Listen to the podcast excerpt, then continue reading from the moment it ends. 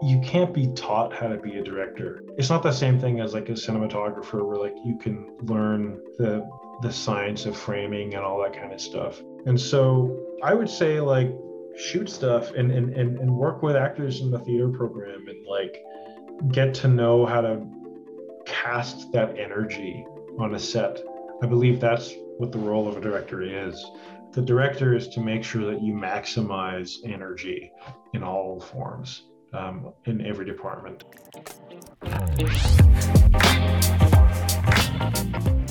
You're listening to The Director's Notebook, a podcast featuring actors and filmmakers to develop the perspective and tools to become a director in the film industry. I'm Samuel G. Davey, a videographer, student, and aspiring director coming to you from Toronto, Ontario. Today I sat down with Akash Sherman, who is the writer and director of Clara, He's a very inspiring and passionate creative who dropped out of film school to create that movie at a very young age. We talk about getting your film up off of the ground, some directing techniques, and his journey with creating his first two feature films. I actually just recently watched that film, Clara, to prep for this podcast and definitely enjoyed it. I was honestly crying like a young child. Uh, but it's it's sad. It's touching. It's super moving. Um, definitely go and see it. Uh, I watched it on YouTube, so you can check it out there. We don't spoil anything about it in this podcast, but also you might understand a few things better if you listen to this podcast after. Either way, Akash has some amazing insight here and taught me a whole lot. He made me laugh also and definitely inspired me to work hard Akash actually reached out to me. I think we mentioned it briefly in this podcast, but he sent me a message via Instagram and it meant a lot to me and kind of inspired me to do the same thing with other people that I think have an impact on me.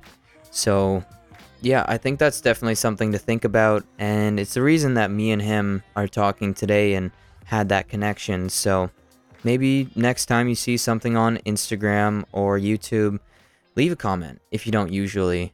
Um, reach out to someone, message them, DM them, tell them what you liked about it. I think it goes a really long way, and I definitely know that it did for me.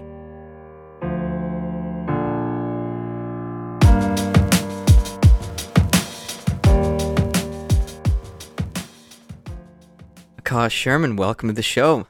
Thank you for having me. Did you did you listen to the last podcast? I think I put a link yeah, I put a link in the the document. Um, I didn't I didn't listen to it, but I I know Julian and, and uh, yeah, he I think he was our Steadicam op on a couple days. Yeah, he said second AC um, on the podcast. We actually talked about you because of when when you reached out to me. Uh, just like one of the things you said to me was going through my head, and then your name came up, and then I was like, I have to have him on the show, so I hit you with a message. yeah, cool. Yeah, I'm sorry. Sorry, I missed the episode. I was just curious because we did bring bring up your name. What you thought?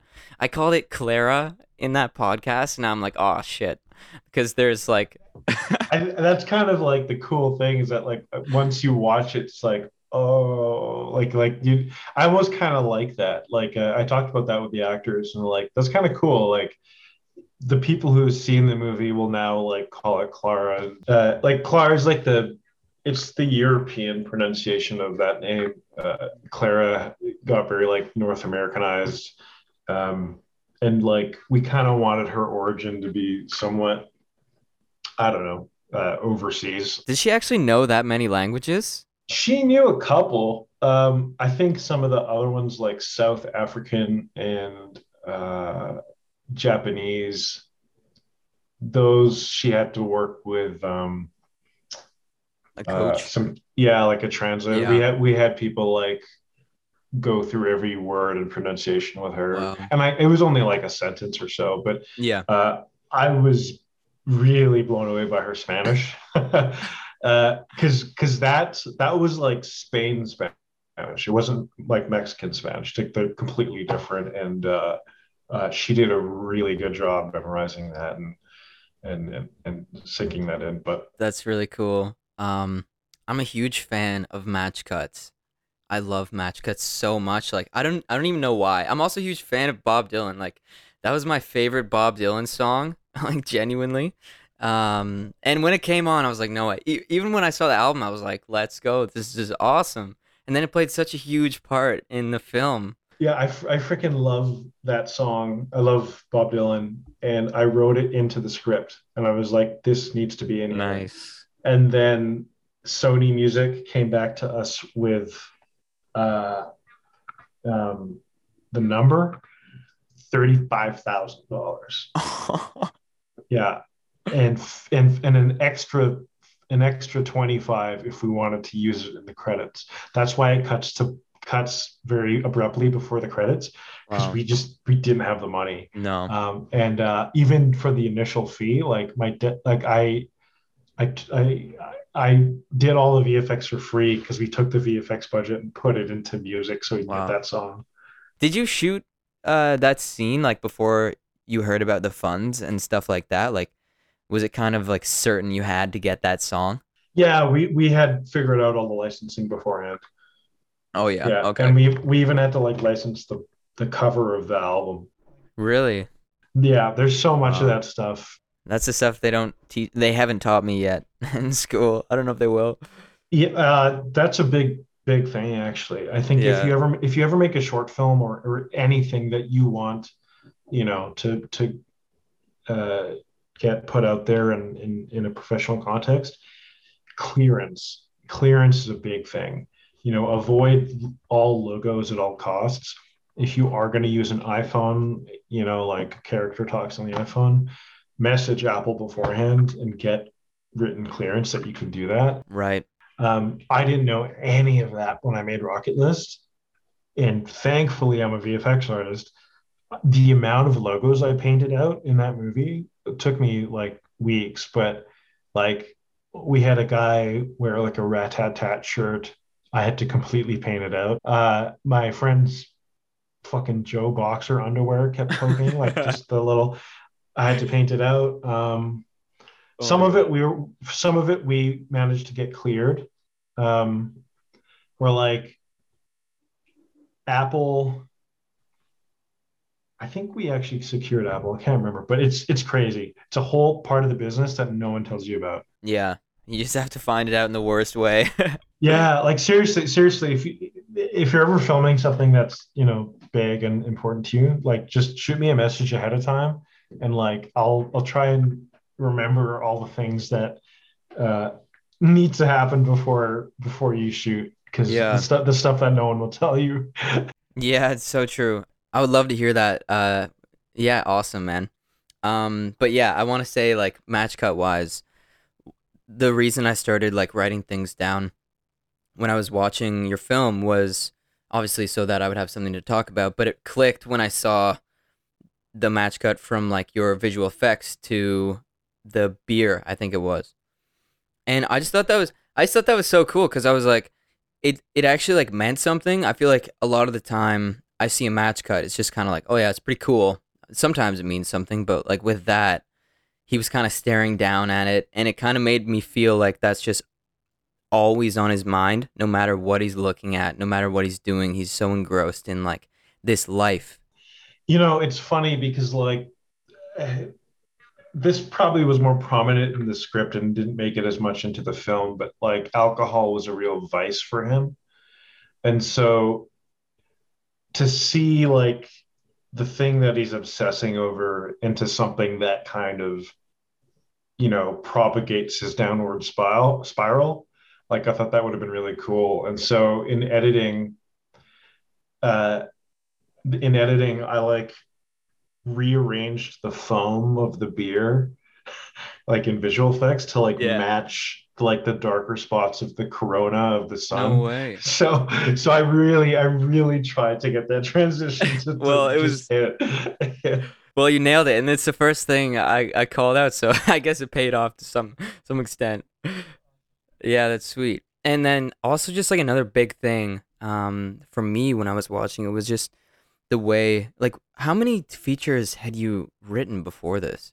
Um, hmm. I had written one, two, possibly th- three. I, re- I had right. written three features.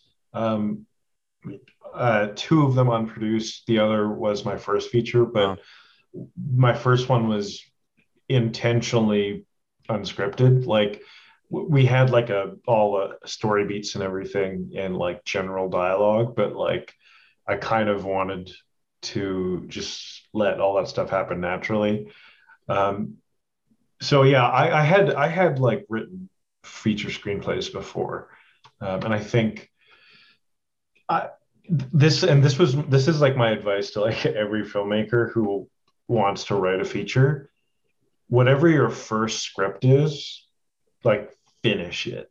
If you can get to the, that last page and you know put the nail in the coffin and type the end um, whether the script is any good or not and obviously you need to go back and edit it and make it so much better because the first i call it the vomit draft.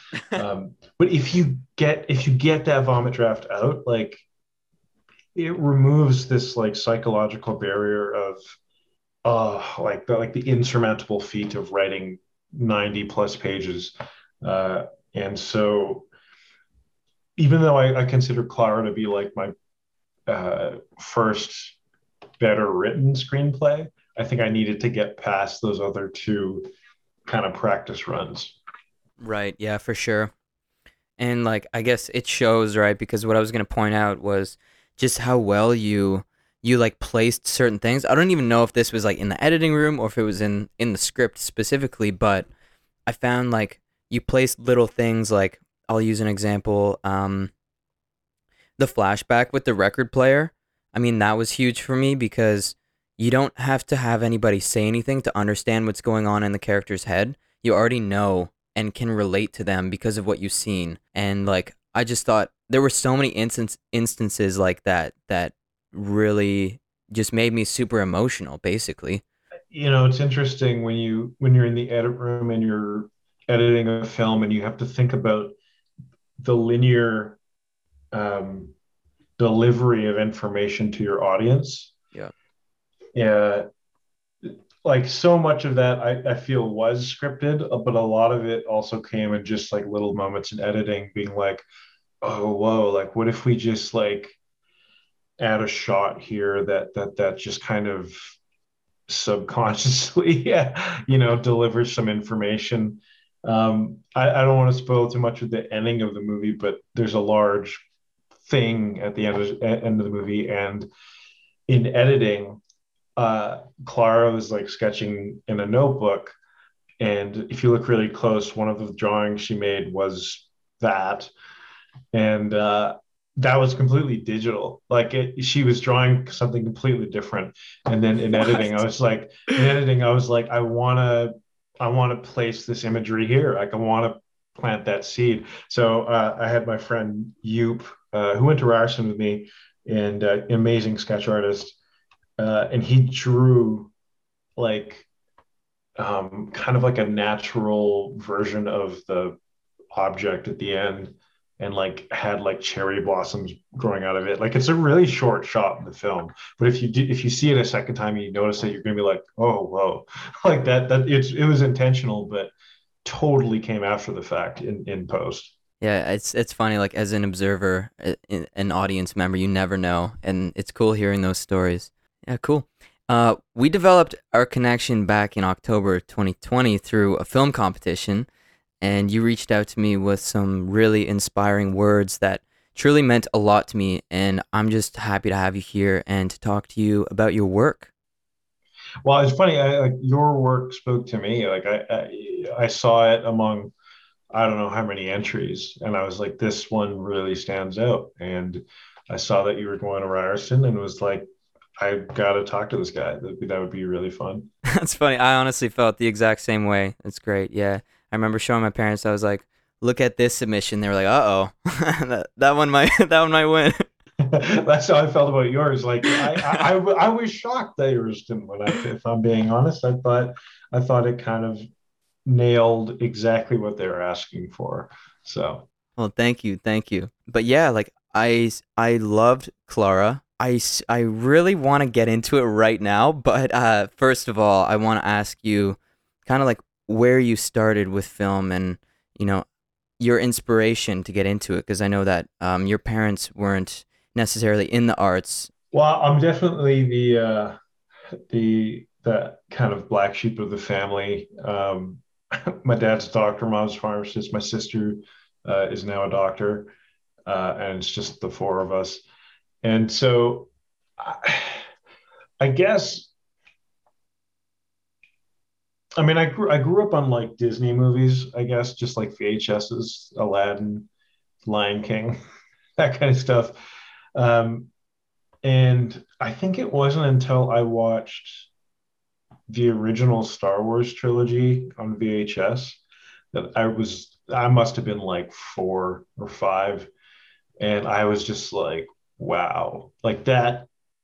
How did they do that? You know, all the space and all that kind of stuff, and it made me really think that anything is possible on film. Um, and I'm a big Star Wars nerd. So, uh, yeah, just kind of growing up, I always had that just like reverence for movies that really transport you and take you to a new universe. Um, uh, I loved the Harry Potter movies growing up, um, Pixar, Toy Story, like just it was it became such a cornerstone of my day to day just as a kid like okay what movie are we going to watch next? And and so uh, i i also was an avid lego builder. And uh, so i think i must have been in like grade five or something like that. And i stole my mom's uh, point and shoot digital cameras uh, it's funny you'd never see those anymore because everyone has them on their phones. But yeah. uh, i just kind of took it and i started taking like stop motion pictures of lego. And uh, i guess that was like my first video. And uh, it, I, I just thought it was so cool. Like when you put all the images together, the, the Lego is moving and it's coming to life. And so, in a sense, like I started to build sets and all this kind of stuff out of toys and then like place the camera and like tell a story. Uh, there's a lot of like Lego gore, like just like swords getting like heads flying and shit. And, uh, but, but it, uh, I, it, the, it was like creativity cranked up to 10 like when you're a kid you play with toys and you know poo, poo, poo, you got, you're smashing bionicles together. But then like if you film it and like edit it and all that kind of stuff you can share whatever was in your head whatever was like you know in the in all the kind of mouth sounds and battle sounds and stuff.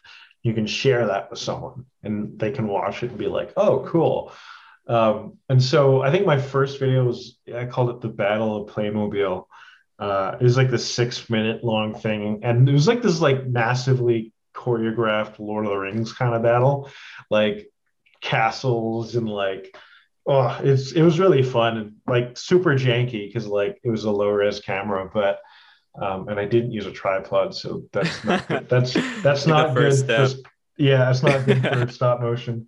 Um, and I have that like up on YouTube unlisted, but I like to go back to it sometimes because it's my first video, and uh, it, that must have been 2006, so a long time ago. and that's that's kind of when I knew like I wanted to be a filmmaker, like I wanted to make movies. Um, but then kind of going back to like schooling and family and stuff, there was no real um, I couldn't really like form in my head how to walk that path. There's there's like no guidebook, um, especially with I, none, no one in my family were connected to the arts. Um, so it, it was a massive question mark to me. And in high school, I just kind of kept making videos and watching movies. I watched so many movies. Like I had a movie channel and like a PVR, and I just watched everything. Um, uh, this was kind of before Netflix had any good stuff on it. Um, and so, yeah, I just kept making videos in high school uh, to the to the chagrin of my father. I like I built sets in his garage and he got real pissed. but uh, yeah, and so I, I, just kept pushing myself there, and then um, something happened where I really kind of discovered what it is to be a storyteller. It's kind of sad. Um, in grade eleven, I had like this final video project due for a video class I was taking, and uh, while I was writing it, my my dad's father died, and I, I had never really encountered loss at this point. And so I just kind of took all those feelings and those questions and the confusion and the sadness of it all, and, and I put it into this little short film. Uh, it was called "For Them, For You," and uh, I it, it was kind of about like this like boy who's like lost a toy soldier and he's like trying to find it. And then you realize later in, at the end of the film that it wasn't a toy soldier it was, it, it was like his someone close to him um, and i just for the help my, my teacher was like dude you should submit this to festivals. So i submitted it to my local film festival. I submitted it to a few others. Uh, it screened at my local film festival and like i saw people crying and i was like whoa like it reached them. Like that it was so it really blew my mind. And then something really surprising happened. Uh, a macbook came in the mail for me and i was like what? Because I, I i wasn't i wasn't that bougie. Like i, I couldn't buy a macbook at the time. Um, and i was like what is this? And i must have given the film festival the wrong email or something. I had won best of festival and best narrative at, at a festival in Michigan. and like they gave me like a scholarship and shit. And um, I, I was just floored. I was like, wow. Um, I didn't end up going just because I, I wanted to stay in my hometown to finish school. But uh, yeah, like from a school project to like playing at film festivals and winning a couple of awards, it was it, was kind of like the validation I needed to, to, to push me forward into what at this point was a passion, uh, into like something I wanted to forge into a career. Uh, but then my parents were like, nope, got to get a normal degree first, son, you know? Uh, and so I went to the University of Alberta, of Alberta for uh, education. I was going to be a teacher. So I did a, a year of a teaching degree but just kept making movies on the side. And it's just what I filled my time with. And uh, I ended up entering this competition. It was called the CineCoup Film Accelerator. Uh, it's a nationwide competition. I kind of I kind of wish that still existed right now. But basically, uh, you make a two minute trailer, and if you win the competition, they give you a million dollars to make the movie, and a guaranteed Cineplex release. Wow. So, uh, and I had just turned eighteen. Like I in like the submission period, you needed to be an adult. So I just turned 18. And so I got my buddy. So I used to make videos with in, in high school. And I was like, guys, let's do this. And so uh, we entered the competition as the youngest team. Everyone else was from like Toronto and Vancouver and were like 35 to 40 working in the industry. Then here are like these three like Albertan 18 year olds. and uh, basically our, our, our thing was called uprising and i had already had a background in vfx because i was a nerd doing like lightsaber effects and stuff on my on my like videos with my friends. So then we really elevated the production quality of what we shot for like 200 bucks. And uh it looked pretty cool. Like it looked like this dystopian like hunger games kind of thing. And everyone was like, wait, how, how did you do that? You guys are like so young. And it, it's funny because it all came down to like post and, and I would say even VFX. And so that's also a time when I knew like that's that was such a valuable thing to have in my toolkit. Um, so th- that competition spanned like months and it was really grueling because you had to keep making content. And we got second what? I was I was waiting for you to say first, honestly, but that's uh, just as insane to be honest. Yeah, like so the top five they took all of us and we went to the Banff World Media Festival and we pitched our projects in a room of like 200 producers. And uh, yeah, we we we thought we were going to win because we had all the highest metrics, like the fan scores and all that stuff, and viewership. And I also heard from behind the scenes that the judges panel loved ours the most, but the person who was running the competition just said, like, listen, they're too young like oh. we can't oh. we can't realistically give them this, right? Um, oh. We can just kind of give them a platform to grow from. And I, at the time, honestly, I wasn't even that salty about it. But looking back on it, gosh, I'm so glad I didn't win. Like, like 18 year old, like knowing nothing, it, it would have been it would have been a real tough thing. So the person that actually did win uh, was my friend Lowell Dean, and we became such good friends during the competition. He let me do the VFX on the feature that he ended up making with the money. And so that was like my first industry gig. I did VFX on a movie that went to like Cineplex theaters. It was called Wolf Cop, kind of really funny B horror movie. And uh, at that conference, um, one of the judges, his name is Robert Lantos, came up to me the second like the winner was announced. He came straight to my friends and I and he said, I want to make your movie. Um, and he gave me a handshake. And his son, Ari Lantos, gave me his card. And they said, come to Toronto when you're ready. and so I I basically begged my parents. I was like, listen, can I go to film school in Toronto? I got and I had got into Ryerson off my application film. Uh, and they it took a lot of persuading, but they figured, okay, it's still school. So like you know, if he gets a bachelor's degree, he can still maybe teach after kind of thing, right? Um, yeah. And so I, at 19 years old, I was on my way to Toronto and I went to Ryerson, uh, lived in residence. So fun. Which which one? I was in Pitman. Yeah, same with me. Yeah, floor 14. I, I was 11. And uh, I met so many friends there. Like, just, oh, it was, it was so cool to be around my own kind, like the people who love movies and and want to make them. And so, uh, yeah, that was like going to Hogwarts for me because like I'm from I'm like from Edmonton, and then Toronto's such a big, big step up. Like there's so much going on in that city. It's an incredible city, and so uh, yeah, I'm there, and and and I'm in film school, and I had just shot my first feature, The Rocket List, the summer before, and so I was edit, editing it throughout uh, all of my first year.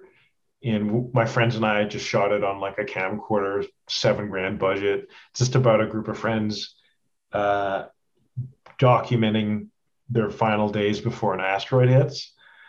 And uh, so, like it, it like it, I guess it's kind of it's it's called found footage. Like it's kind of like a Blair Witch sort of. Yeah, the cam the camcorder is like a part of it. So mm-hmm. like it's all us speaking to camera, and we just play it ourselves. So it was just me and my three best friends. Uh, but it, it was fun, and like we ended up, I ended up like selling it to a distributor, and it was on like Amazon Prime for a while. Um, I'm not sure where it is now, but it uh, it was cool. Like I I already had put a feature out at like 19. Um, obviously it wasn't like the biggest highest quality thing but like it was just so cool to have like that fun road trip with my friends yeah i bet on on amazon prime yeah that is crazy and it kind of boils down to something that you said to me a long time ago uh, when you reached out to me keep making things never doubt yourself and find yourself a perfect reason or project not to finish film school and take your best peers with you and uh, yeah, I think that's kind of like to sum up everything you had just said, it was kind of about, you know, just keep making things. And obviously, as you said with that road trip one, like you're having fun doing it. And that's what it's about. Yeah, no, for sure. Like, uh, and I'll kind of get into why I left school. Um, if, if, if that's something you want to talk about next. Yeah, I am curious actually first off, let me say this: I, I, don't think film school is bad. Like I think Yeah. you, you'll find a lot of filmmakers that are like, ah, you don't need it kind of thing. And I think there's some substance to that argument. I think I think it all depends on your personality. Um, if you're someone who really just wants to learn how to make movies, film school is great, and it'll put you. It'll you'll be situated around people who want to do that. You'll have gear that you can use, and it's a really good opportunity to kind of make stuff um, in in that environment. But I, I, guess with me having, I had already made two short films. I went to festivals. I did that competition. I shot my first feature. So when I got to first year, I was, I just didn't feel like I was being challenged at all. and and like, let me give you an example of of, of my my personality clash, I guess, with you know school. um, I, was in first year and they brought a bunch of producers as like a panel to the school to like talk about the industry. And then the fourth year, years got to have one on ones with uh, the producers and really pick their brains specifically. And I had I had an edited feature, right? And I wanted to, you know, I'm paying all this money to go to the school. And I and I asked the school, I was like, can I go to these one-on-one meetings like i could i feel like i could really benefit from that and they said you have to wait till fourth year i'm like i'm not to wait three years i got a movie done like just you know give a man a bone like just help me out. And uh, the school was also like they wouldn't let me screen my feature for my peers. Um, uh, like i asked to like just use a classroom after hours and be like can i show the movie and get feedback? They said if you didn't make it on like during school time because I shot it the summer before, they can't support it, and um, that really sucked. And I, this has nothing to do with the teachers. Like the teachers were all very supportive. This was more like the actual administration, and so I started to get like really rebellious, and I went to those one-on-one meetings. I lied and I said I was a fourth year student, and uh, I totally snuck in. Someone didn't show up, and I like filled their slot. And uh, um, one of the guys I spoke to, he's a financer. His name's Jim Sternberg, and I guess he really just liked my moxie. I was upfront with him. I was like, I totally lied to get in here, but I got a feature, and I would love your guidance. And uh, Jim, oh, such a wonderful person. Uh, I consider him a mentor. He uh, he got Rocket List uh, into Urban Post Production, which is a post studio in Toronto. Um, ironically, where they did Suits, and Suits might come up later. Um, and uh, I was, uh, he gave us post audio mixing for free, like just total. He just totally wanted to support a young artist, and like, uh, so Rocket List got, you know, audio mixing and all that stuff at a professional level I didn't have to pay anything. It was just, you know, just beautiful generosity from some people. And so, but I'm so glad that I lied. You know what I mean? And I'm not a liar. I just mean like I'm I, I needed to do what was best for my career and and tell the school, no, like I'm here. This is what I'm here for. Right. Um, so I, I I kind of had a difficult uh, relationship with with school because I just felt very held back. But the good thing about it is meeting people, meeting friends, professors. Um, that those friendships will, you know, go way further than any degree, anything. So um, I, I, I, I, would suggest people go to film school and try it out. Um, but then again, kind of going to what we had talked about, I think my my little uh, uh, amendment to that statement would be make a project that'll that that you'll leave film school for that mm-hmm. that that you think like will actually set you on a on a different path um, and and and and kind of liberates you to be you as a filmmaker. Um, for me, that was Clara. And I, I didn't get into how that all kind of came together. it's a crazy story. Yeah, I was yeah, I was just about to segue into that. Um, I would love to hear it. Okay. Uh, like like the very first like push that like you know thrusted a 19 year old into getting a film funded. Yep, that's it.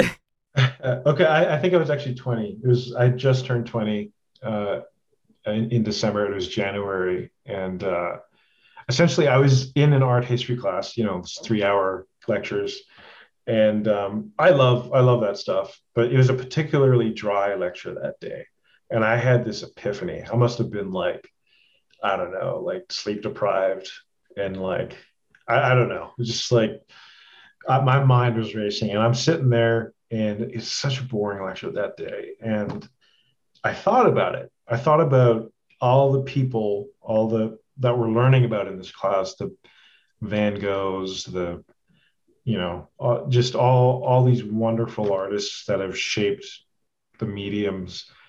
And I thought about like none of these people would be sitting in class right now. Like they're the crazy ones. They're the weird ones that'll stay up late and make stuff and just make stuff, right? Uh, and no one can tell them how and what to do. And so I, I kind of promised myself right then and there is like, hey, by the end of today, you're going to have a story. You got you just got to go find it, write it. So I left the the lecture halfway through. All my friends were like, "Where the hell is he going?" like I picked up my backpack and I just marched off. Uh, and I like walked around Toronto for two hours. It was like January, so it was like minus 20, but I, I was in my zone listening to like the Interstellar soundtrack, the Imitation Game soundtrack, and just mm-hmm. like getting juices flowing. And then I, I landed on a, on a concept and uh, it just, you know, it, I, I was thinking about space. I was thinking about human connection and I just wanted to like guard that and run with it. So I went back to my Pitman dorm shut my door, uh, sat there for seven hours at my laptop. I had no idea what I was going to write, but I just like let it all flow. So for seven hours, I'm just like typing who knows what, right? And uh, by the end of it, I had a six page outline. Um, and it was about an astronomer and an artist who kind of come together from completely different points of view and together they end up making a big discovery. And I, I really liked that premise. Uh, and then I named it Clara because uh, the word means clear and bright, um, like a star. And so, uh, yeah, I, I, showed it to my roommate, and he was like, "Yeah, this is this is not bad. It's cool," you know. And so I, even that was enough encouragement for me to be like, "Okay, I'll keep developing it." Then I I reached out to a writer friend of mine, James Wozniak, and he helped me develop the premise, and we both wrote the story together. And then, right after first year ended, I was just like, screw it. I took out a box of business cards that I had from networking events. And so this ties back to that Banff conference. Uh, the handshake that I got and the business card of the, the Lantos, uh, Robert Lantos and Ari Lantos I had kept that card for three years, like a, or two years or whatever. I kept it very close, and uh, uh, I called it. I, I called the number. I emailed the number or the email address, and Ari Lantos was like, "Yeah, sure, come in." Like I remember you. Like, why don't you to catch me up? So I go in to his office. Oh, it's really nice building. It's Serendipity Point Films, and like they were like a big production company in Canada. Like they had done Eastern Promises with Viggo Mortensen, which is like an incredible David Cronenberg film. Uh, they did Barney's version with Paul Giamatti and Dustin Hoffman. Like the, this, these guys were really good at what they do. And so I go to this building. It's like this like really nice feng shui marble building in like uh, what's it called, Summerhill, Rosedale. Um, and uh, I, I am waiting there to get into the into the office with Ari and, and and pitch, and I'm so nervous, like my knees bouncing. I gotta pee, you know. And then uh, the secretary says like, "Oh, he needs five minutes," and I'm like, "Oh, thank God." And uh, I just kind of like breathed and got myself together, and uh, I got into Ari's office, and he's really chill and he loves space. I think he had just seen Interstellar, so he was all about it. And uh, uh, I just pitched Clara, and he loved it. it was something we were we were so on the same wavelength of the kind of movies we liked, and uh, he was a great guy. You know, just like uh, I mean, is he's st- still around? he uh, he uh, really supports young artists. And the next day, they sent me an option agreement, meaning that like they're optioning uh, my story and are going to hire me to write the script for it. And if the script is any good, then we'll go to get funding for it. So I made the tough decision that my parents hated. Um, I was not going to go to school for the second year, and I was completely cut off, like financially, like nothing. you know, they said if you're not going to go to school, then we can't help you. Um, wow. And and I, I know that sounds a little cold. Uh, my family are I, they're really good people. I love them to death, but I, I can see how they were hesitant about this career path because it is again there's no guidebook typically enter, the entertainment industry is kind of uh, tumultuous very turbulent you know feast or famine um, definitely. no regular paychecks that kind of stuff. Mm-hmm. it's scary. It was very scary. And i think they were being protective and they wanted stability for me but i i just couldn't go back to school having having this opportunity. Um, but uh, I was broke. Like I couldn't pay my rent because uh, Toronto is so expensive. So I, I ended up getting into VR and I worked at a VR company on Queen Street. And uh, that kind of paid my bills while I wrote the script. And after the first draft of the script, Ari really liked it and was like, let's just do a couple tweaks and send it out to people who you want to cast. And uh, I was a big fan of Suits at the time. You know, it's shot in Toronto. It was really cool. You'd kind of like sneak up on like them shooting downtown to be like, yo, there's Harvey Specter, Meghan Markle, who's, you know, uh, ended up becoming a princess. Um, and uh, Patrick Adams was the top of my list. Like, I, I, I, he was my favorite character on Suits. He had this like genius intensity in the characters he played, but like could really, really crack open emotion once he's pushed. And uh, and suits really only touched the scrape the surface of that. Like I knew that this guy had so much in him. And so uh Ari had actually gone to high school with him because they're both from Toronto. uh, and so uh, he just called it Patrick up and was like, "Hey, I got this script from this kid, and you want to read it?" Patrick read it, came back, uh, came back with some notes, but really loved where it was headed, and he and I started going back and forth for a couple months, just working on the character, and then soon uh, I met his then fiance, now wife, um, Troian Bellisario, who is on. She was on Pretty Little Liars, and uh, together we all just kind of kept talking about the characters the film and it was such a good i don't know trio match and like so much respect on all all ends. And um yeah like i just felt like the script kept getting better and better. Like i i, I couldn't I, I I almost hesitate to be like yeah like it's my script because it's it's it's so it's so much about the collaboration of of your actors, your producer, um, my friend James. So yeah, I the collaboration was was firing on all cylinders, and we were ready to make this movie. Do you remember what kind of notes that you got from those people you collaborated with? Yeah, I mean Patrick. Patrick's very character focused, and and obviously that's kind of what the movie is. And so he had so many ideas, uh, so many quirks that he wanted to add to the character. Uh, one of the things that I think I, I really sold him on, and, and that's kind of when we really became like in tune, is he wanted to see something in the opening scene that's like so absurd, absurdly cynical from this character. Um, he's like, this guy's a genius, right? And I'm like, yes. And he's like, can get him to mathematically dismantle love. And I was like, uh, okay. And so I stayed up all night and I wrote I wrote the scene and I sent it to Patrick in the morning, and he was like, "Hey, remember that time uh, I asked you to mathematically dismantle love? Like, yeah, you did that."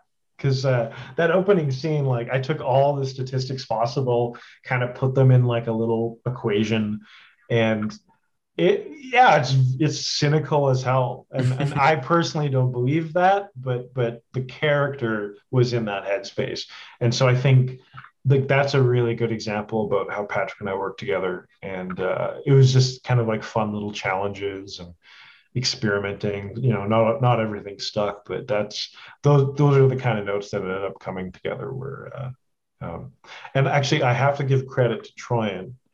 The ending of the film, that last scene with the signal, yeah. her that was her idea. I wasn't mine. She uh, she thought about it. Uh, she thought about some of the earlier elements of the film, and she's like, "What if that made a comeback?" And like that was it. And I had, I had, I it was, I fell in love with that idea. But then I was like, "How am I going to get that certain signal to be sent? Like, how how does one do that?" Yeah. Um, um, but I, I found a kind of quantum answer for it. So, yeah. Yeah, that's that's amazing. That's awesome that they that they were willing to like collaborate and and help you out that way.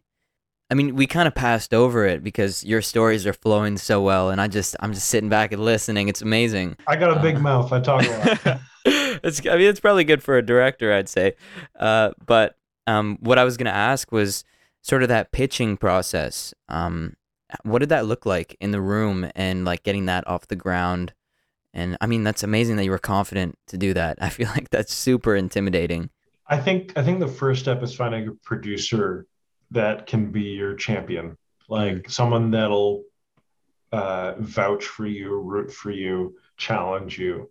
Uh, so Ari Lantos was that person for me, and uh, you know he he's seasoned. He knows the kind of the ropes and and which rooms to be in and how to work those rooms. So there, it, I, he's very much a mentor. Like he kind of coached me into it, and so you know, we went to Telefilm, we went to OMDC, um, we went to distributors, and so it, it it's it was just me and Ari with like a laptop, like showing them a little. Actually, I'll I'll give you one thing that I think really strengthened our our ability to pitch in those rooms. Um, again, kind of giving my given my editing and post background, I uh, I cut together a mood trailer for the film before anything was ever shot. I think we shot a few shots for it with my friends from Ryerson, but I took clips from other movies, like mashed them together so that, eh, and I had like a voiceover over it. And like, if you read the script and you watched this trailer, like this very much represented the movie. And if you look at the mood trailer now to the actual trailer of the movie, they're very similar. And so I think that because I'm this young kid with nothing to my name, I think the only way I could convince these people to fund the movie is to just show them the movie that that they're gonna be funding, right? And so that that mood trailer piece was possibly the like, um, you know, the the, the that was I I think the real thing that actually convinced people to fund this. And uh, Ari, Ari and I have used that. Um, uh, uh, we, we've used the mood trailer strategy uh, more than once now. so um, yeah, going into those rooms, it, you know, it's definitely daunting. And I, they asked so many questions about like, do you feel confident about this? You're so young, and you know, uh, and um, I think there's this like awesome quote from the Will Smith movie Pursuit of Happiness where he's like if I don't know the answer to a question, like I'll find you the answer, right? Um, and so I think just kind of going in there with the openness of knowing that yes, I am not, I'm nowhere near a veteran in this. Uh, uh, I just I have the will to you know to overcome all these hurdles and, and find the answers and, and, figure it out. So yeah i mean like it's it's it's I, I wouldn't say it's easy at all going into all the pitch rooms and asking people to fund your film. It's a really tough prospect but um, i think it was made a lot easier by a great producer um, who was able to kind of uh, really prepare me and help me acclimatize to that that part of the industry. Because frankly that that stuff was not taught to me in film school. Yeah definitely. Then kind of along those lines was trust an issue like during the production process as well? Just because i know like you being so young and having so much authority on this set wouldn't i feel like it would be hard to almost convince people of that. Yeah i mean it it certainly was I, I could feel it sometimes in like undertones. The actors trusted me because i knew patrick a year we we had worked on the script for a year before we went to camera and then Troian i had met about six months into that year. So with the two lead actors and even all the other actors like Ennis Esmer and, and Kristen Hager, there was a lot of good amount of trust going into it. So I, I don't think I felt any of that from the actors. Um, definitely from the financing and distribution side, um, there's re- you know reasonable reasonable amount of doubt. Um, but yeah, I, I don't really know what the trick is to just convincing people that you can do it. I think you just have to believe that you can do it and people will notice that. yeah. Um, yeah. And planning, obviously, if you can plan. Um, and also, like, my approach to directing, and maybe this will change as I get older. Because um, obviously, you, you hear about a lot of these auteur directors like Tarantino and in in Terrence Malick and like it's their way or the highway. Like it's it's only going to be their vision, and there's no real room to move around in that. I was kind of the opposite. I I wanted everyone in the departments, art department, wardrobe, actors. If you have an idea, run it past me. I want to be able to to to add that to to to the cocktail of of creativity. I didn't want it to just be my way or the highway. And I think that amount of openness for the for the context of being such a young person on set.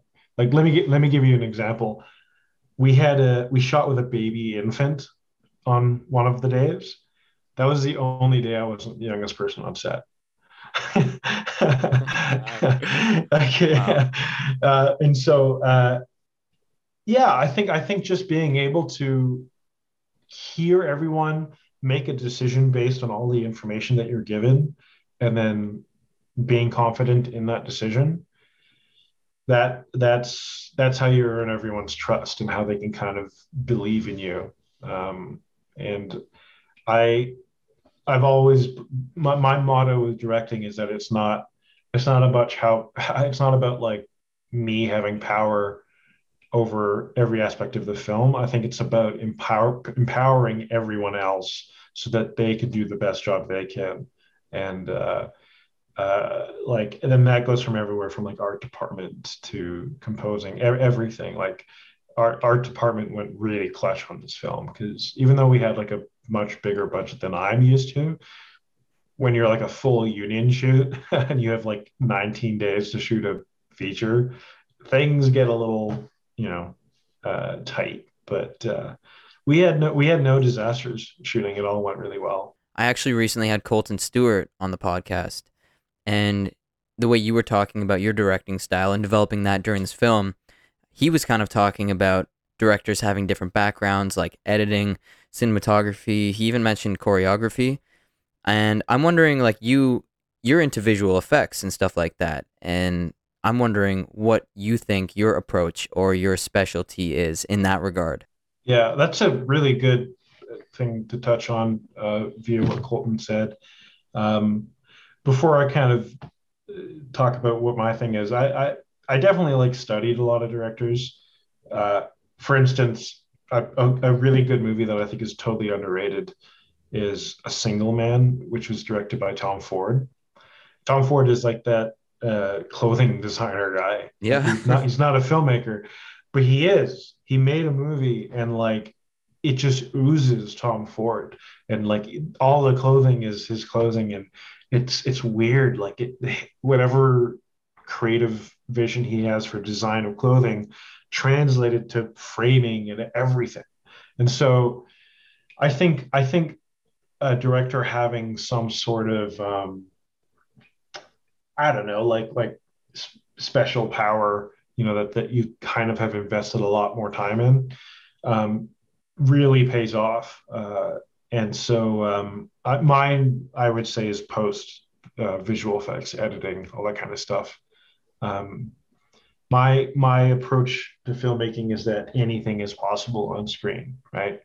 Um, that's what I learned from Star Wars as a kid, and so, uh, like in in the Rocket List, which is my first film, uh, and we had no money. Uh, I wanted the end of the movie. I wanted the characters to put a camera on a rocket and blast it off, and the last shot is going to go from Earth to space. And in that, you're going to see the asteroid hit Earth. Very complex shot. Yeah, like easy, two, easy. two minute shot, but we did it. So I'll tell you, I'll tell you how we did it, and, and I'll try and find a clip for you after. But like, my friend built a rocket, and it just like a small one, and uh, at Ryerson because this is in, in post, I like put the rocket um, in front of my dorm room door, which was blue. So, hey, blue screen, right? And then I had my friend orbit a lamp over it so that, like, because the rocket will do natural spinning as it's going up and the sun is present. So, he literally orbited the lamp over. I'm shooting on this blue door. And then I went to like Google Maps and I got all these terrain maps and like built a massive kind of uh, um, ascent that that goes from like very uh, zoomed in to all the way out. And this is so janky, but I filmed my screen with my camera to get like a natural movement. And then I just put that on the the blue screen of the door had a real physical element of the rocket with corresponding light movement, put it all together, did some blending. And in this seven dollar, seven thousand dollar film, we have a rocket that goes from ground to space. Like it's, it's so cool.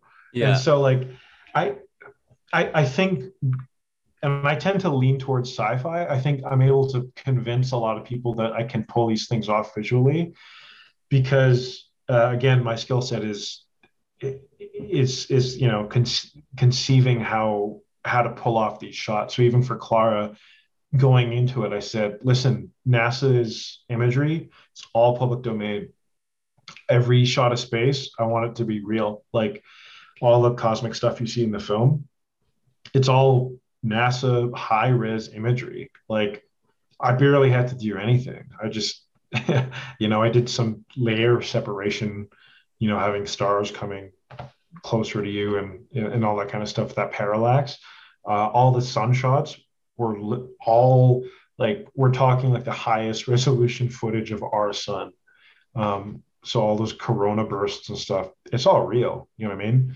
So I think you know if if I didn't have a post a sense of anything post related, I I couldn't have made either of the films that I made. It just, especially on the budgets that we made them on. So uh, yeah, I don't know. I, I think if, as a filmmaker, definitely have a toolbox, right? Figure out what you can bring to um, a film that that someone else can't. Um, Ari Ari Lantos, the producer, started calling me Swiss Army Man after a while because, like, I did all the VFX on Clara and, and and at some editing and there's just a lot of hats that you end up wearing when you're scraping together a movie uh, as a young person that needs to prove themselves so yeah that's great that you had a, a background in visual effects there and i imagine that definitely inspired the story as well did you have a background in like astrology as well or did you just do a ton of research I, I mean, I've always loved space. It's like it's literally the biggest thing ever. like it's it's so it's so cool, and and and and I thinking about the unknown and the beyond. It's so enticing to me. Um, I did not do well in science in school, like in high school. So it, it's pretty it's pretty silly how I kind of ended up chasing real science in the stories I write. But um, I, I became an amateur um, astronomer to make this movie. Like I had to learn a lot, uh, learn all the types of telescopes, how you know methods of planet detection. I be, I read like so many academic journals um, in my research for this. So I'd say like I'm like an amateur astronomer, but we had a lot of expert help um, from like U of T's astronomy department. Um, uh, what's that school in Hamilton called? The university there. Is it McMaster? Yeah. Anyway, no we we had like three astronomy heads from three different universities, like all work together um, on this to make everything you know tip top. But obviously, before I wrote it, I had to I had to kind of spend a few months really getting to know you know stars and where we are and stuff. And I I think that's one of the cool things about writing is that like if you chase a topic that really interests you, you can it's like it's the same thing as education, right? Like I, boom, I, I know a lot about space now, right? Uh, and then my my the second film that I wrote after that um, was very much environmental based and now I know a lot more about climate change and, and Earth and how things formed. And so I think one of the awesome things about sci-fi is that like you can really open up these avenues of just a, like education. Like uh, you learn so much. Um, and so yeah, even though I didn't get good grades in science in school, I think I think there's something to be said about you know being a creative person and like like think of think of Gene Roddenberry who made Star Trek, right? Uh, I'm not sure about his, if he had a scientific background or not, but Star Trek pioneered cell phones. Really? Yeah. I feel like I don't know anything about this. yeah. So Gene Roddenberry, the creator of Star Trek, like mm-hmm. he had, you know, cellular devices yeah. where people can talk to each other. That had not been thought of before, right? That was what the like the 60s. And so that idea came from that show. And I think that's amazing, right? Like, uh, so I, I, that to me is that I I don't want to like shit on any other genre, but I think sci-fi is one of the one of the probably the top genre where like you can still cover uncovered ground, right? you know, you know how you hear sometimes that like, oh, every movie's been made and everything's now just like a remake or a copy. I feel like sci-fi is the one genre that really flourishes and like you can tell something that's completely different in you and like mind warping. Like uh like Inception, for instance, like damn. like that when that movie came out, I was like, I have never seen anything like this movie before. Yeah, I had no idea I was into sci-fi. I thought sci-fi was something completely different. And like when I looked at my favorite films, I was like, "Oh my god, they're all sci-fi." And like Ex Machina is by far like one of my one of my favorites. And yeah, I just didn't really put it together, but like it's it's what I like as well and totally agree with you. You have so many things you can pull from and you can create new things and yeah, I just think that's really interesting. Well, I, and I also think sci-fi ties into philosophy so much. Like you mentioned, Ex Machina, like there is like almost a reality where you can reach that point of, I, I guess they call it singularity, where like, or like in that movie, I think it was the Turing test, where like you can't tell if something is AI. That's scary. Like that has a lot of philosophical implications. Um, and also says so much about us. Like if you can create a being that's cybernetic, but is perfectly human on the outside, like that's like an act of creation, right? Like it's, anyway, like I, that that that's why I love this genre so much. Like I'm I'm not so into like you know s- spaceships for spaceship's sake. It's it's only if there's something deeper to like the the fabric of the story. I like I think Interstellar is a really good example. Arrival's pretty good for that too. Um, hmm like these emotional journeys, but there's this wonderful backdrop that I don't know helps people believe in in in in, and think. And like after the the credits roll, like you're talking about it. What did that mean? How did that thing happen? Those are the exact types of films that I want to make. I like I honestly just want to make films that people have to think about. And I feel like it sucks cuz I, I don't know how you feel about this, but it feels like a lot of people don't always want to watch films like that cuz it takes more effort almost. But like like my friends in film school obviously do. It just seems like the greater population struggles to to want to put things together in their own head. Uh, they'd rather have people tell them like verbally through lazy dialogue or something. Yeah, I think I think you're onto something that, but I think that's kind of the interesting challenge of our generation of filmmakers, right? Is how do you how do you take that challenge and and and and like like I, I would say Christopher Nolan is one of the best filmmakers in that sense. You know, his his films are massively mainstream, right? Like most people have seen Inception, most people have seen, you know, Interstellar, that kind of stuff. Everyone's seen The Dark Knight. Um, I think he's a filmmaker that has kind of broken through that barrier. Um, and so, yeah, what a what a kind of interesting challenge for filmmakers like us to to achieve that as well. Because I I totally agree. Like, I mean, I enjoy like the Marvel movies and stuff, but there is, you know, there's something left to be desired. That's like, I don't know, it just makes you think. Um, there's nothing wrong with a good popcorn flick that everyone can watch and just Oh, kind for of like sure. and turn off your brain and just be entertained. But Mm. like, it, it, it's really funny. Like you do find, I find both highly creative people and highly like scientific people tend to watch higher concept films. Um, you know, they're not going to be watching like uh, uh, I don't want to shit on a movie here, but like just I don't know. They're not going to be watching like your standard kind of. I know Transformers gets shit on but Uh, yeah, I know what you mean. yeah, and uh, it's funny. Like I, I, I don't even hate the Transformers movies. I'll watch them. Um, I actually think that they're they do such a disservice to the VFX in those movies because the VFX is phenomenal. They capture every movement of the robots, and then the editing is just like cutting around at like warp speed, and you don't see anything. It's but if you freeze frame, it's like wow, these VFX artists did a great job. So. Um, I don't know. Film film is in an interesting place right now, just in general. Um, one, will theaters make a comeback?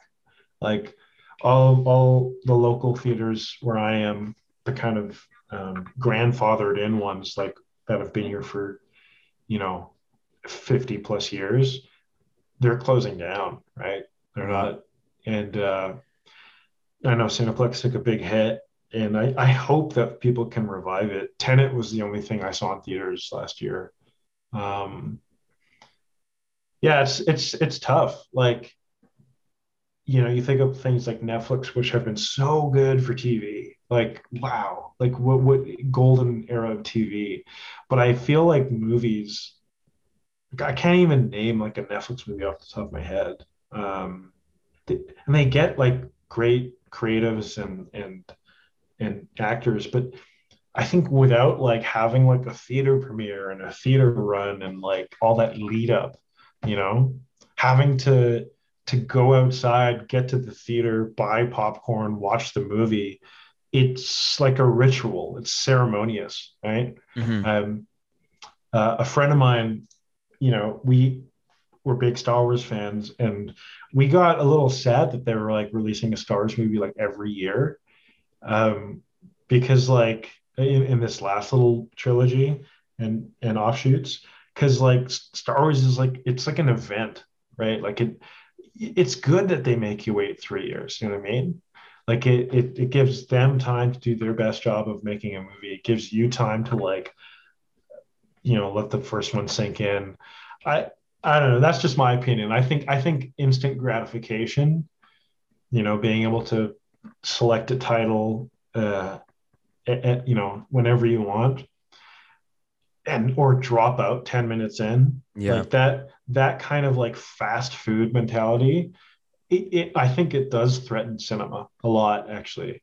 And so again what, what a what a what a job you know the new generation of filmmakers have to do to to uh, reinstate a lot of that kind of ritualistic part of, of film of, of, of making sure it uh, i don't know it, it feels like a, a an evening It scares me, honestly, like uh picturing a world without movie theaters. I mean that I sound like such a filmmaker when I say that, but it's honestly true. Like I feel like or I'll start with this. In high school, I used to make films for each of our assemblies, so I would make like a 10 to 12 minute short film. And for me, there was nothing like hearing an audience react like a group of I don't know, maybe it was like 800 to 1000 people in the in the stadium and hearing them react to my films and like where they laughed, where they didn't when they were supposed to, and like little things like that.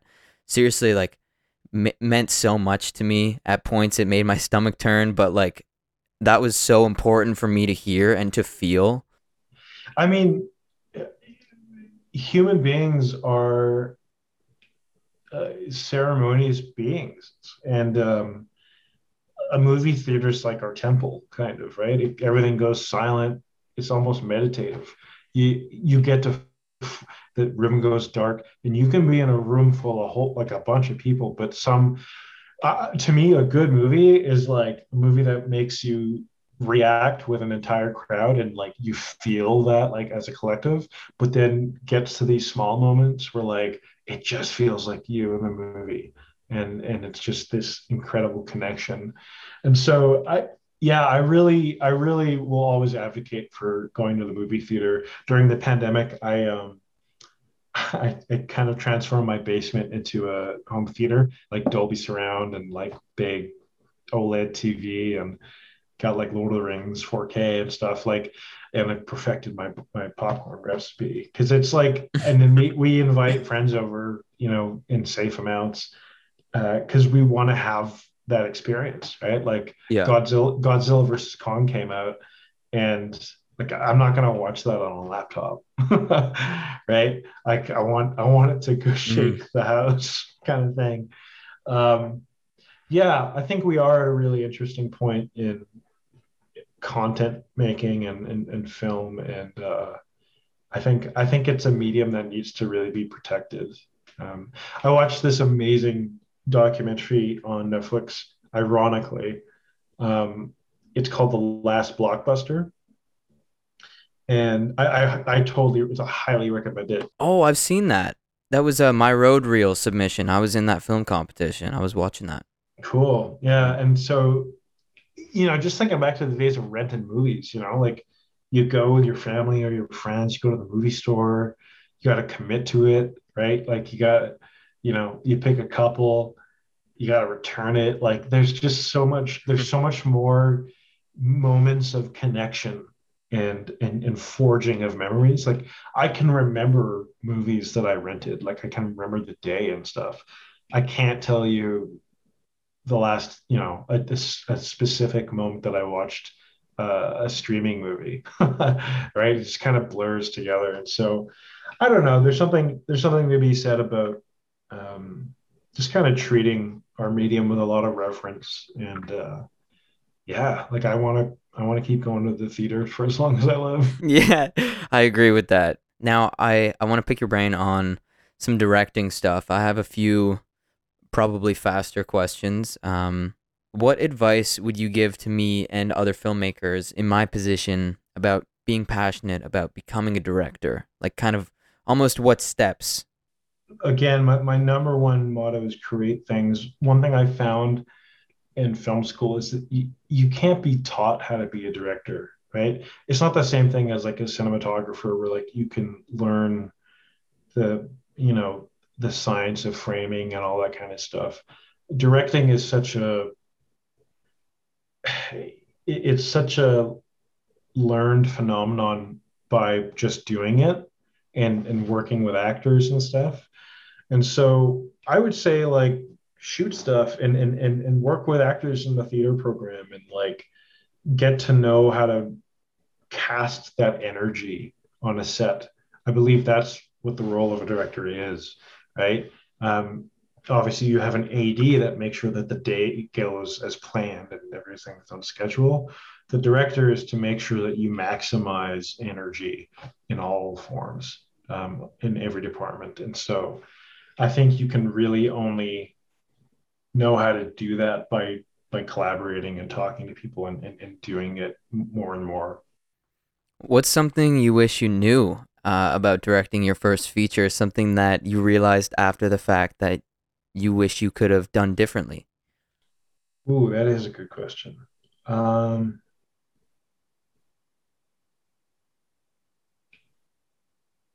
oh, that's a good question. I think I think I would have probably would have told myself to like not um, think about the outcome too much. Uh, you know, in our industry, which half of it is a business, right? There's all these metrics of like, oh, the audience score needs to be this, like the test audience score, the the box office receipts need to be this, and so I think I was really scared, not not so much about what I was directing in the moment, but like, oh God, is this movie going to be any good? Is it going to be a success or failure by those metrics?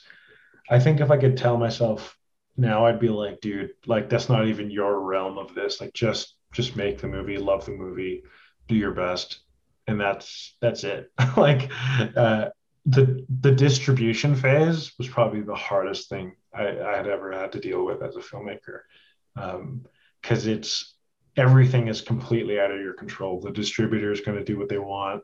They're gonna they're gonna you know market it how they want, and so there.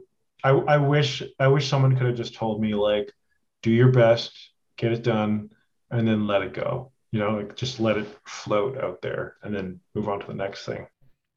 Easier said than done. but yeah, that's that's amazing advice. Um, I recently got the chance to learn from Grant Harvey, who is a well known director around Toronto. And one interesting technique he taught me was when he's shooting reverses, he directs the actor behind the camera to amplify their performance to get bigger reactions out of the actor in front of the camera. I understand that was a mouthful, but um, if you understand, are there any techniques you've developed or learned that are kind of similar to this? That's an interesting technique. I don't know I feel like you'd have to ask the actors permission for that because you know it, it, yeah I guess you don't want to distract them too much but that's that's mm-hmm. really cool um, if there's any techniques that I implemented I would say I started to say action and cut less a- after a while I would just say to the actor whenever you feel like it you know what I mean? Like right. uh, that that that in point out point thing about directing, it's it's kind of jarring. Like I, I can only assume it's a little jarring for the for the for the for the actor. And so th- th- if you have the ability to just keep rolling, do that. Like don't don't disrupt the energy and, and, and don't put a stop to it. Let it let it flow, let it let it naturally carve itself out. So yeah, I'd say keep rolling and and and your in and out points are going to be in editing. Don't don't don't kind of force that on the actor. yeah, and I had Sean Dolan on the podcast. It was my first episode, and he was saying how just important it is to have that time to get into character. And I think what's interesting about that is that's exactly what that does. Whenever you're ready, would mean, you know, let me just take a second here and and then I can start when I'm ready. And when you call action, like you said, it's kind of jarring, I imagine, sometimes. So I think that's a very valuable technique. What are some instances of a scene not working out and how did you get around it? You know, one of the worst parts of filming outdoors and especially in Canada at certain seasons is the weather can be like things like the weather can be crippling. And you you have to you have to work on the fly and, and figure out how to how to adapt. Um, the most emo what what I consider to be the most emotional scene in my film Clara were the two uh, uh, two actors on on this park bench um, and staring up at the sky um, after like a really emotional trip to the hospital. Um, we did that in two takes, and ideally you want as many takes as you can, but it was freezing.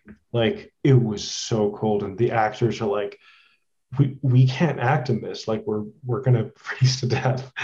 And so I knew that I could only really get two takes out of it, and um, uh, I, I basically I, I I spoke to the actor on his trailer and I said, listen, um, and and he he was actually like he was kind of worried. He was like, I feel like the weather is going to affect our performance, and you're going to lose so much of our emotion. I said, listen, man, like the the reason why I wanted to work with you is is like I know that you're someone who can naturally just whatever you put on put out, like it's going to be great. It's going to be great. And so um, it's cool that like you can harness the human connection between you know a director and an actor and stuff to get around the elements even like like like weather. And uh he did it in one take and i loved it. And and i and i love that scene in the movie. It's one of my favorite scenes knowing how uh how hard it was to shoot that one. But then in editing i was like this is perfect. Like I, I could, I don't think he, this could have been any better. And so, yeah, I don't know. It's like, don't worry too much, adapt in the moment and encourage each other. And like, I, I try not to be too precious because I think, I think that that holds you back from letting something become what it needs to be in the edit and stuff. This was an amazing conversation, man. Thank you so much for doing this, man. You, ever since you messaged me, have been just like someone who I've constantly thought about. And like, that just meant a lot to me. And I thought a lot about what you said.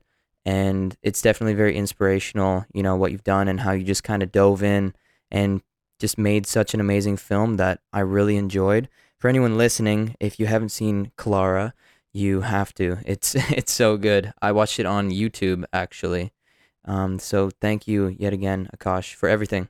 Thanks, Sam. Yeah, um, totally. Like I'm, I'm excited for you as a filmmaker.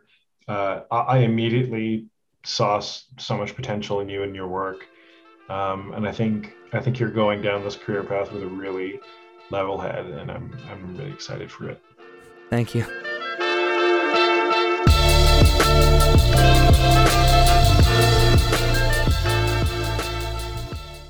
I hope you enjoyed the show. Akash is just such a genuine person. So now you definitely have to go see Clara. Rent it on YouTube. I would also suggest following Akash on Instagram. He's just at Akash Sherman. It's just his name, all lowercase. He's a hard worker, he's doing amazing things, and I know that he's going to keep creating amazing things. So, yeah, I'm excited to see him continue his journey and follow him along. So, you should do the same. Anyway, thank you so much for listening again and supporting this podcast. It means a lot.